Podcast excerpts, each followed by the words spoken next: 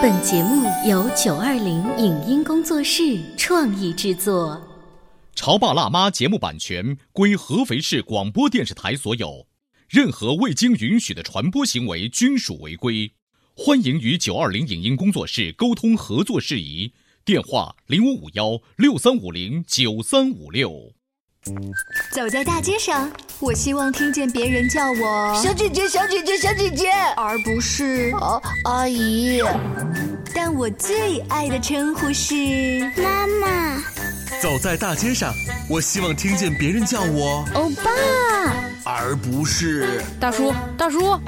但我最喜欢的称呼是爸爸。我是辣妈，不是老干妈。我是潮爸，不是太阳能浴霸。八零九零后时尚育儿广播脱口秀，潮爸辣妈。本节目嘉宾观点不代表本台立场，特此声明。幼儿园布置做手工的作业是再平常不过的亲子互动游戏了，而因此涌现出的手工达人，则震撼了班级的家长们。是什么原因让一个妈妈有着如此强大的动手能力？自己为自己做婚纱是种怎样的体验？这种手工的传承要如何体现在孩子身上？欢迎收听八零九零后时尚育儿广播脱口秀《潮爸辣妈》，本期话题：幼儿园里的 DIY。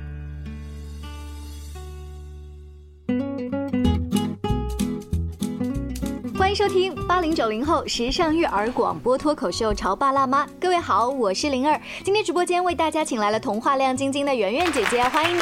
Hello，大家好，我是圆圆。圆圆，你平时讲故事挺厉害的，嗯但是呢，有了宝宝之后，你做手工帮他去完成这个老师布置的作业，你觉得你 头疼，这就是我这段时间一直在和灵儿吐槽的一件事情啊。嗯就是当当我们家宝宝进入幼儿园之后，我第一次接到说要做手工这件事的时候，我真的头都要爆炸了。老师指明说一定是家长完成，还是家长带孩子一起完成？因为那时候是第一次做是小班，嗯所以孩子故意完成度呢是有一定的困难的。可是那个时候呢，我倒是真的想他能够稍微参与一点，所以呢，我在我的那一整幅作品当中啊，留了一些些给他。嗯，所以呢，第一幅作品应该算是他有一定的参与度，不过他完全不知道这个作品是要干什么。嗯比如说是送去幼儿园，或者是参加一个幼儿园什么活动，嗯等等等等。我刚开始跟他说了，他不是很清楚。可是当他的作品展现在所有的这个活动当中的时候，他才知道哦，原来妈妈让我做这个手工哦是为了交作业的对，是为了给老师然后参加这个活动所需要的。嗯可是呢，我觉得第一次就真的让我折腾了半天，嗯而且呢是呃从网上就是线上线下就寻找了好长时间，做了好长时间。呃，所以那是小班的时候，小班的时候然后最近我发现你在办公室里面 不仅很积极的去做，而且找同事们各种去攒一些不用的废旧垃圾，嗯对不对？那个废旧垃圾可以帮助到你。本来作品定型之后呢，我们都觉得挺好的了，结果圆圆姐姐还是不满意。这个时候她打开了她的手机，给我看了一个，一张图片，嗯，我是觉得。当这张图片出现的那一瞬间，我们整个妈妈群里啊，就完全崩溃了。大家都在讨论说，那你这个作品交了之后，我们这个作品怎么办呀？就好像没有地方可以生存了。所以我们今天要把圆圆姐姐口中的那一个作品的妈妈请到直播间，欢迎萌萌的妈妈。大家好，我是萌萌的妈妈。萌萌妈妈，当时你做了一个什么样鲜活的作品，让其他的妈妈都秒杀了？是上一次吧，就是第一次的先说第一个呃做的一它很多个幼儿园的一个模板，然后就是一个房子的呃模型和一个国旗，然后底下就是本来我预算的还是做了一些荷花的叶子，然后我发了一个朋友圈给萌萌给糟蹋的了，然后主要是一个幼儿园的缩版模型。嗯所以就一个缩板的话，它一定要有房子嘛。对然后那个房子你是拿什么 KT 板还是硬纸板？这个还是 KT 板。哦，那那个 KT 板你又是怎么把它粘在一起呢？大部分不是用胶，就是嗯、需要连接的地方，你用一个洞或者是一个插件，嗯安插上的量比较牢固，因为比胶的话这个东西都是你全部自己去剪，拿刀就是你开始要画呀，开始画一个模型，就是嗯、呃打嗝在那个板上面用画出来，画出来之后直接就裁，然后挖洞就可以了，你还要直接拼接就可以。你你还要自己画，我怎么听上去像做衣服之前的打板？哼 那倒是。有点像。所以这是你当时第一件让其他妈妈惊艳的作品。可能是吧。关键是它惊艳的不单单是它这个模型的一个成型，是我们后来发现有一个小细节，就是你把图片打开之后，你能够发现，在它这个房子的外侧，嗯，还有电池，有机关，有有哦电池是可对以对对对对发亮的。然后萌萌妈妈当时在我们群里面就说了这么一句话，说我有可能在想，老师都不一定知道我这个机关在哪儿，就怎么样让它发亮，还有电池。这个你安装这个细节，它是模仿了学校门口的一个什么装置呢？本来你是要还原哪里？啊，我只是觉得学校路边有路灯呀，然哦后这个旁边模具没有嘛，然后还有如果说没有灯的话，觉得一个模型就比较死板一点，嗯对，然后就觉得生活一下，天哪，还有电！这个你知道吗？到高年级的孩子，他们会做那个自己的叫什么科学小实验，或者去买那种科学套盒，就是半成品，然后让孩子自己组装。但是这个妈妈，那那样就没有意义了。我觉得吧，你玩的比孩子开心。啊，那倒是，那肯定那肯定是。哦，为什么？是你自己从小就很喜欢玩这些东西？嗯，对我从小是的，然后从小比较喜欢画画，然后比较喜欢发明一些东西。我初中的时候，比方说得了一些绘画的奖状呀，发明的一些东西啊，个人喜欢。然后工作的时候，后来没有机会去做这些。现在小孩，然后幼儿园举办了这些东西，觉得对自己是放个假吧，然后对小孩又教育了一下，然后自己也比较开心。所以，如果回到你的幼儿园的时期，有一个像你这样子的妈妈带着你当年的你一起的话，你现在有可能成建筑师，或者是服装设计师，或者，是在我在我们那时代不可能，那时候只有学习，对吧？嗯，那只有学习。特别像我家，我们是姐妹两个，我弟弟是学霸，然后一直觉得我是那种学渣的、多余的，你知道吗？以后早点出来工作吧，为家庭减轻负担所以。他们会让妈妈去学一些类似什么计算机啊、财会呀，就是这种好找工作的对对对专对对对业。对对对。嗯，所以你现在对萌萌的教育，你会让她我一直很纠结，一直到现在，嗯、萌萌到现在我没有给她学画画，因为我觉得我从小的时候就觉得画画耽误了自己的学习。但你不是很喜欢吗？是的呀，然后我就心里有个坎，就觉得自己好像就是嗯、呃被这个耽误了。然后后来纠结了很长时间，我想想不对，这样想的是不对的。我想你小孩第一，他有追求自己的那个嗯、喜欢的东西。然后我觉得我小的时候，如果父母支持我的话，我不可能嗯、会放弃这一行的，对吧？可能像你讲的，可能会走那一条道路。然后就是想通了吧，一下想通了，然后现在就会觉得去给萌萌教他些报了一个画画班。啊，没有报画画，还没报我觉得要要教的话，我自己可以教。哦，先自己哎，教。我并不是很赞同外面的有些那个方法，因为他搞一个模型，就是说让你在里面涂色，然后小孩一点创造力都没有。就那你如果真的画的话，我家我可能会每天让他画数字，然后或者是画圆圈，基本功打好了。你要在你练基本功很辛苦的情况下，你还觉得你喜欢这个，那我才认为你是真的喜欢，而不是幼儿园里面搞一些涂色你去涂。我个人是这么觉得。所以你看，每个妈妈她对孩子教育的这个理念，一是根据她自己看到的育儿书不一样，还是跟他自己童年的那段经历有关。是的啊、刚才那个房子是你受挫的第一个，对吗？圆圆对对对，但其实呢，我就觉得在我们整个妈妈们相处的过程当中啊，它还有一件事情让我们所有的妈妈都特别的感动。在今年教师节的时候呢，我们很多的一些妈妈都在想说，我们想表达一下老师很辛苦嘛，我们就在想我们要就用一种什么样的方式来肯定老师的付出、老师的努力，因为我们也不想去送花呀什么别的。后来我们想了半天，就是自己动手 DIY 做了一张卡片，嗯，然后这张卡片呢其实蛮波折的，我们中间换了很多不同的类型的卡片。后来最后呢，其实呃拿主意的是另外一位小葫芦的妈妈，还有她，嗯，萌萌妈妈当时给我们画了一个，在我们那个什么锦上添花，画了一个小朋友的一棵这个爱心树，嗯，然后就是由她来出品的。所以我们当时真的非常非常感谢她。所以你当时是找这些妈妈收集了孩子的照片儿，啊，没有，就是按的手印，哦按的就按的手手印印在上面。因为十几个孩子，对对就是对对对太我们想把这个。做的就是很出彩，但是呢又能够省略时间，所以我们每个妈妈都是各自出各自的主意，会有妈妈统一把他们集合，然后有妈妈呢会找一个老师看不见的地方，把他们就是统一起来，让他们一个一个去按手印，还有要准备零食，让他们不要闹不要吵，还有的妈妈说。你们去幼儿园千万千万不要把这个事情告诉 老师。哦还好我们保密呢还行，但是这张贺卡当中最让老师感动的、最锦上添花的，其实就是萌萌妈妈当时画的这个画儿，所以我们还真的蛮谢谢她的。怎么样？当年的一些手艺活儿，今天留下来非常有用的是有用的。对，所以很多一些妈妈们会觉得让孩子学这个学那个，其实偶尔去学一些，对你以后这个人生道路上真的是有很大的帮助，是有意想不到的效果。哎，你刚刚说那个人人生道路上，那个特别远。说一个近一点的，小孩儿到了幼儿园阶段，可能是爸爸妈妈陪伴做手工；到了小学阶段，很多要写一个作业叫手抄报。但凡是像萌萌妈妈这样动手能力很强的妈妈带出来的孩子，他多半手抄报呢是不需要任何模板的。呃，其实，在百度跟某宝上面是可以有那个 就模板，嗯直接给你模板你就可以。但是学过画画的孩子是不屑于用那个模板，他是自己可以去设计那个版图跟画跟写的。哎，所以我觉得这二位的孩子肯定到、呃、在你们的熏陶下，我就算了吧，因为我们还没说刚刚我们做我们的第二个。好，我们来说一下你受打击的第二件作品第。二件作品的时候呢，当时老师开始给我们所有的家长分配一下任务，呃，群里面所有的家长分成了三组，每一组领自己的任嗯务。我们这组的话呢是挑水桶，嗯，然后萌萌妈妈这边是高尔高尔夫球，嗯还有一个是那个套环，嗯，我们都跟运动有关。对，分成了三组。我当时就是，哎，挑水桶应该怎么做？我就看老师发了一张图片，然后我当时在闭着眼睛想说，有什么样的东西以最快的速度不需要我自己动手，嗯，就能够把这些零件组合到一块儿去。那买两个水桶就好了，去五金店、超市那。也太没创意了。那后来 我还是希望能够有点创意的。嗯后来呢，我就在办公室里看到了我们的那个某某品牌的矿泉水哦，难怪圆圆姐姐那段时间在办公室特别催促我们喝水，赶紧喝喝喝喝，快点，把这桶给我。关键那个水它不是我的，对，而且那水其实还剩挺多的，就是他 push 大家赶紧喝，这样这两个废旧的桶就可以给它做道具了。对，我们就可以把它呃剪成一半儿，做成这个水桶。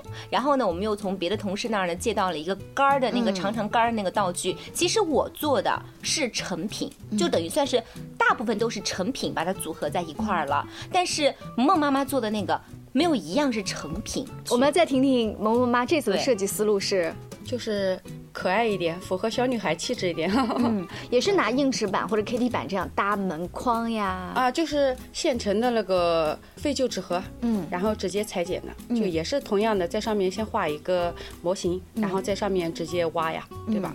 然后做的稍微有层次感一点。嗯，然后你可能会涂色更丰富一些啊，这样子。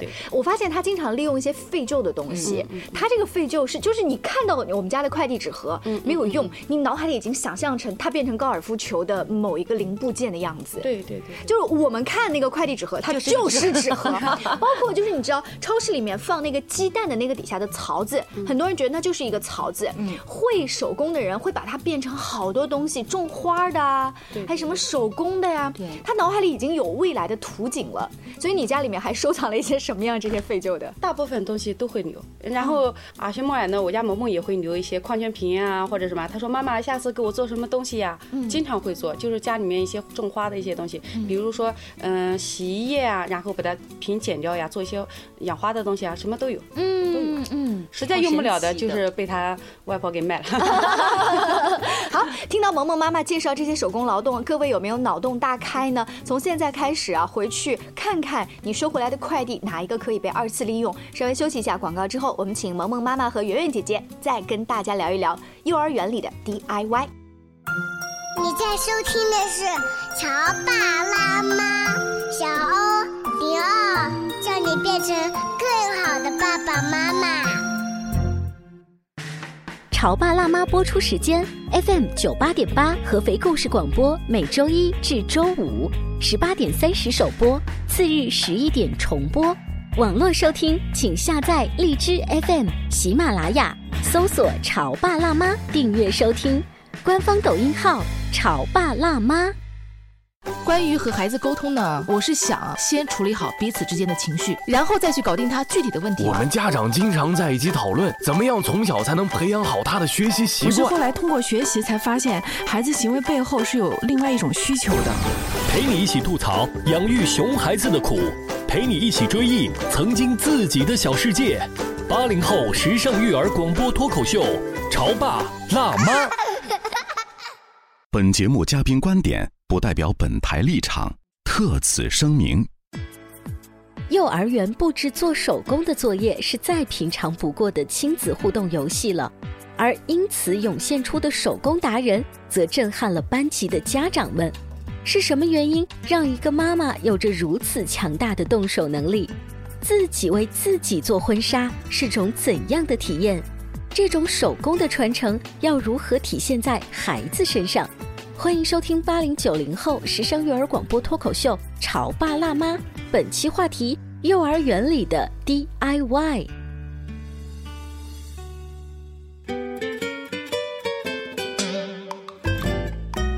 广告之后，欢迎您再一次锁定《潮爸辣妈》我们的节目，星期一到星期五傍晚的六点半陪您呢啊，在回家的高峰路途当中，还有第二天上午的十一点钟会重播，也可以在喜马拉雅、阿基米德、荔枝、蜻蜓等众多的 APP 当中搜“潮爸辣妈”订阅收听。今天我们请到了童话亮晶晶的圆圆姐姐，欢迎你。Hello，大家好，我是圆圆。啊，圆圆姐姐自从做了妈妈之后呢，就是备受打击，是因为 他们班里面有其他妈妈的高手，所以你在那个群里面会会经常受刺激吗？会经常受到刺激，就是比如说英语，嗯，我们有专八非常棒的这对个对对对妈妈，嗯对，然后呢做手工有非常棒的萌萌妈妈，拍照有小轱辘的妈妈，但是他们会觉得讲故事有晶晶的妈妈，有就是，所以我们当时群里面有一个妈妈就说，说我们呃中二班的小朋友的妈妈，嗯就是大家能够贡献自己的力量，就是每个人都有自己的所长，都发挥。你们班叫什么？班？中二班。哦，中二这个词儿现在在网络上啥意思啊？好尴尬的意思。好，接下来是萌萌的妈妈，欢迎大家好，我是萌萌妈妈。萌萌妈妈呢，之所以她的就是这种动手能力特别强，除了跟她小时候喜欢画画，其实也跟你父母从小对你的熏陶有关。对嗯但是他们并不是说哦，我发现了女儿的艺术天分，就把你送到一些艺术学校，只是他们在做他们本职的工作而已。那个时代的事情。嗯，他们在当时做了一些什么，是你看在眼里，你觉得很好玩，想去学的？自然而然的东西吧，觉得因为也是需要，也比方说我妈是裁缝，然后我们小的时候那个年代，嗯、容易玩一些沙包呀，什么东西啊，都可以用裁缝呀，嗯、先缝缝过之后放点沙，自己缝上，然后比方说我们那一个年级的，嗯、沙包全部是我包了，然后最主要是你你觉得一点都不用付出多少的东西，然后别的觉得很很珍惜很难得呀，哦。然后你就觉得很有成就感，哦，你缝沙包速度很快，而且很嗯用用用缝纫机，因为我很小就会裁缝纫机，虽然很小就会你会踩缝纫机？就老式的那种。我觉得对于八零九零后很多家里面啊，可能八零后家里还能看到，就是那个叫燕牌，还叫双燕牌，还叫飞燕牌，飞燕牌还有蝴蝶牌啊，蝴蝴蝶蝶牌对，那个缝纫机是当年妈妈的嫁妆之一。对我觉得有一段时间它变成了我的写字台。因为它的高度刚好，对不对？后来我还干了一个什么坏事，就是那是阿姨在家不做吧不做的时候，橡皮灰我就我就撒到那个缝隙里，我妈也没发现，说明她不怎么干。了。然后呢，你从这个做沙包就找到了一点成就感。对对，然后从小各个方面嘛，就喜欢家里面把那个闹钟呀拆开，把里面那个轴轮呀把它给打乱掉，然后要花好长好长时间去对，然后对成功了之后就觉得很好玩，就是这样的。嗯嗯就是有打开零件，最后呢放回去的时候有多两个零件在外面啊，那倒不会，就是慢慢的嘛，就是花很长时间，就喜欢在里面磨。那可能是因为我父母关系，我我父亲也是，他喜欢把自行车拆了之后再装。嗯然后后面当有一天他突然失业的时候，他真的到我们镇上去去修自行车，然后这对我嗯、觉得嗯印象很深，我就觉得我人生一定要会一些技术嗯东西，然后在人生一些变故的时候自己嗯可以独立，然后这个太重要，我也觉得对小孩也是很重要的。所以所以你当时受到了这个启示之后，你去练了什么手艺吗？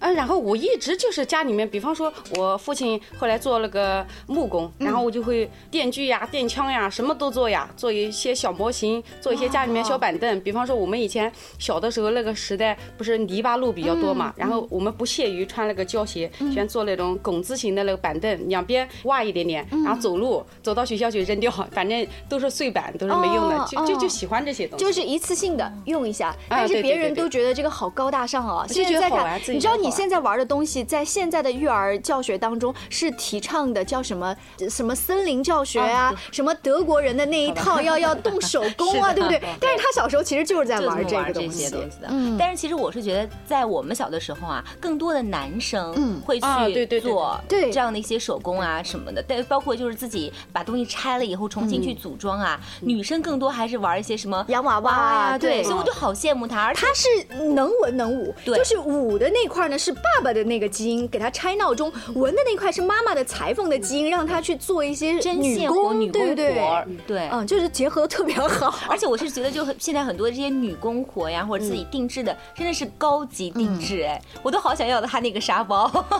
我结婚的时候婚纱是我自己画自己做的。就是我比较喜欢这个东西，就我自己喜欢自己做的东西。那你去自己去选选料，然后自己设计款式。嗯，对，第一次的时候，然后就在网上，因为你得买半成品呀，买了个纱呀，你得知道欧根纱和其他软纱的区别，然后知道第一次我知道绸缎原来多少丝多少丝的区别，然后一开始你买点布料头回来观察，然后后来就是其实做起来很简单，因为婚纱它跟我们真正的衣服裁剪不一样，它后面是可以就跟我们鞋带一样，是可以绷紧的，对吧？你后后面大。大小是可以收的，所以我觉得还是比较简单吧。所以你你当时新郎官的那个西装也是你自己做的？不感兴趣的，只对自己的这个婚纱感兴趣。哎，你知道吗？在看国外电影的时候，他那个新娘的衣服是会传承给女儿的。你那件衣服以后完全可以给萌萌。我留着在，留着在。然后主要是觉得市面上的东西不是很喜欢，因为现在都是西方的一些元素的东西。然后我就觉得我们汉服也挺好看呀。然后觉得婚纱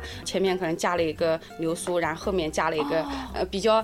卡通，我们小的时候看水冰月，然后后面放一个大蝴蝶结，然后就什么都加吧，然后有点四不像，但是觉得。符合自己的想法，对对就可以了。对，本来你那天就是新娘子，当然是你的喜欢。哎，我就现在就觉得萌萌真的好幸福。嗯，第一就是就是可以从妈妈这边啊汲取到很多很多的一些，比如说关于做手工啊，还有妈妈的很多的一些想法。哎，我觉得她真的好幸福，而且以后的萌萌的这个婚纱，除了能够传承到妈妈这一件之外，我想着她妈妈应该也会给她做，或者是她自己也会有这样的一个想法。不一定。等到结婚的年纪，你看小姑娘很快幼儿园要毕业的时候，在毕业典礼，她可能也可以穿着一个小裙子，正好六七月份的时候，对不对？现在萌萌妈妈说不定脑海当中已经有图想 想了很多了。对对对，所以你自己把这些动手 DIY 的嗯能力，包括这种意识，会跟你先生一起去聊，说我们家虽然是个女儿，我也要经常让她动手。会会，他比较尊重我，他这方面，因为他自己觉得他不如我吧，做一个男人，做一个男男生不如我吧，他一直就。觉得家里面，比方说坏一些灯之后，我看他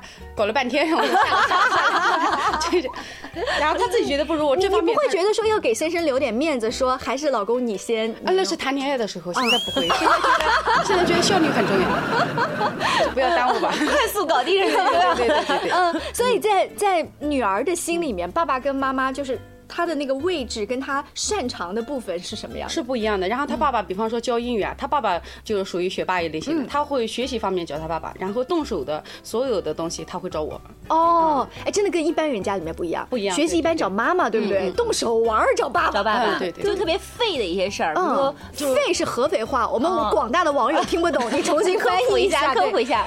我们普通话叫调皮，调皮捣蛋的，就是这种这种一般会找爸爸比较多，玩呀、打呀、闹啊。什么的，他家这是蛮特别的，是，但是只要他坚持就好，而且每个人都可以在自己的定位当中舒服，对，并且游刃有余，然后女儿也可以从当中呢汲取到每个人不同的能量，其实就很好，呃，然后接下来呢，因为女儿才上小学嘛，她还没有太多的课业的作业，所以你会给他们刻意去培养一些什么呃手工的呃小兴趣吗？啊，手工会，就是比如说，嗯。